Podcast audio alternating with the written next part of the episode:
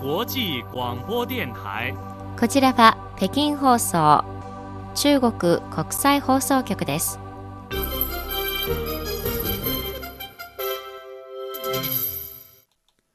こんばんは。ニュースをお伝えします。まず主な項目です。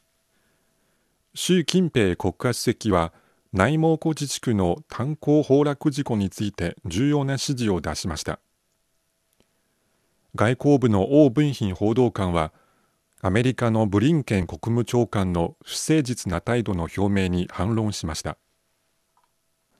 中国では現在農業用物資の供給に余裕があり春の工作が進んでいます。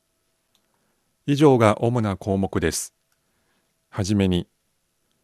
内蒙古自治区アラシャンメイの石炭開発販売会社新生売業の露天堀炭鉱で22日午後1時ごろ大規模な崩落が発生しました。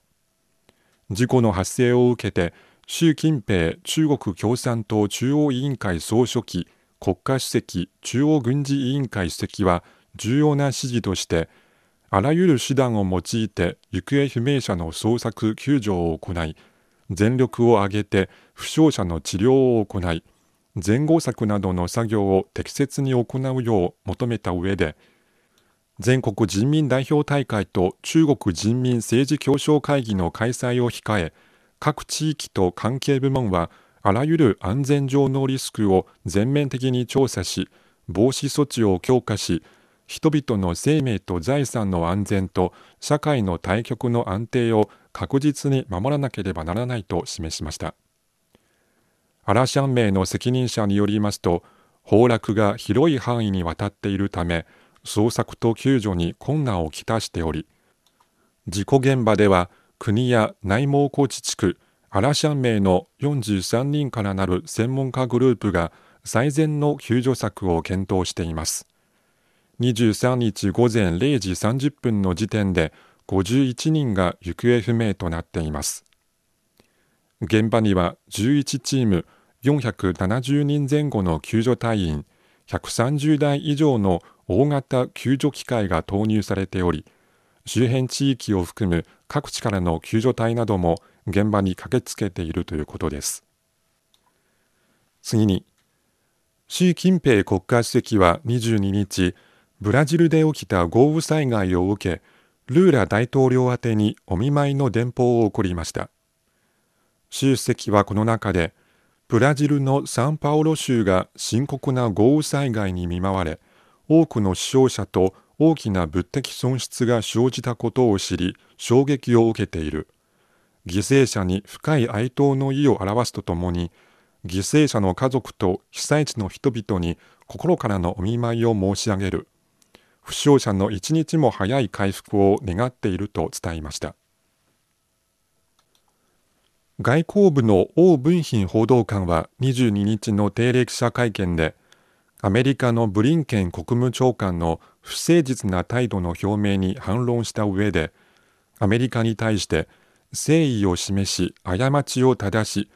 武力乱用が中米関係にもたらした損害を直視し解決するよう促しました。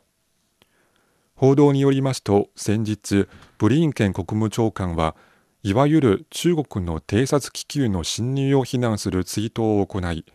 メディアの取材に対して中国の偵察気球はアメリカの主権を侵害し国際法に違反するものだと改めて発言したということです。これに対し王報道官は中国は中国の民間無人飛行船がアメリカ領空に迷い込んだのは不可抗力による偶発的な出来事だとアメリカ側にすでに何度も明確に伝えており理性的で冷静かつ専門的に関連問題を適切に処理するよう繰り返しアメリカに求めている。しかしアメリカは事実を無視してスパイバルーンなる物語を捏造しバイデン大統領が自ら命令を出し先進戦闘機とミサイルによって民間飛行船を撃墜したことは100%武力乱用。100%過剰反応また100%ヒステリックな行為であり国際慣例と関連する国際条約に重大に違反するものだ。アメリカは反省し悔い改めるどころか中国に恥をかかせて攻撃し中国企業に制裁を加え事態を拡大させ続けている。ブリンケン国務長官はさらにまた暴言を吐き白黒を逆転させていると指摘しました。お聞きの放送は北京放送中国国際放送局の日本語放送です。ただいま北京からニュースをお伝えしています。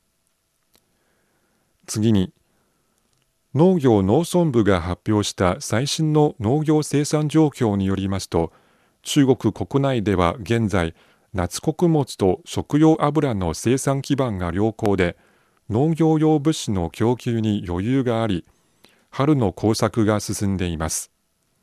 秋巻き小麦の作付け面積はおよそ2200万ヘクタール以上で前の年を上回る成長ぶりです。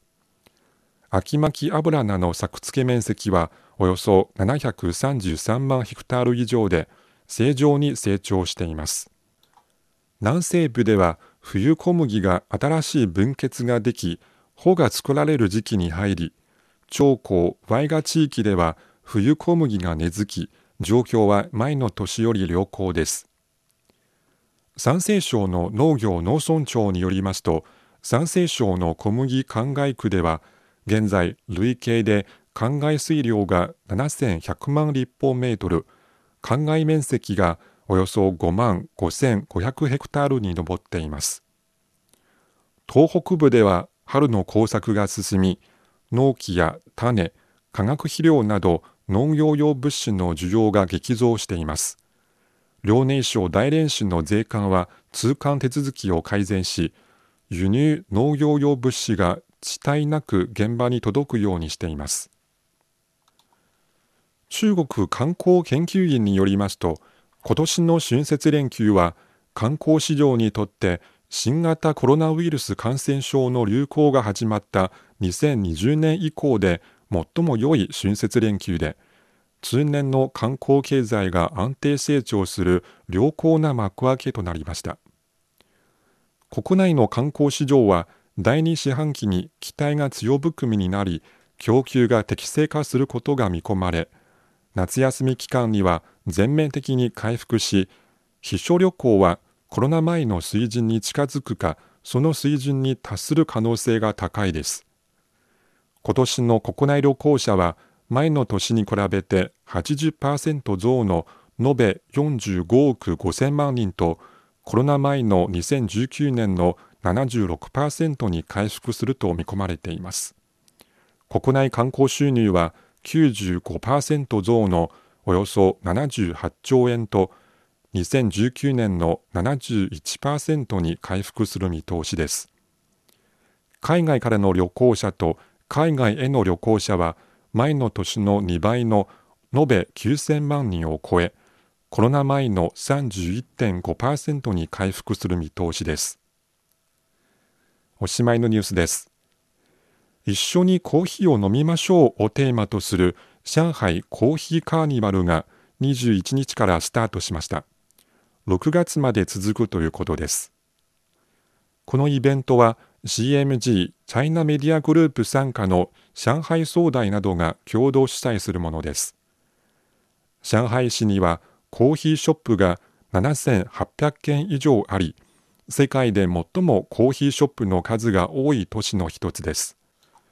コーヒーはすでに上海市民の生活の一部となっており、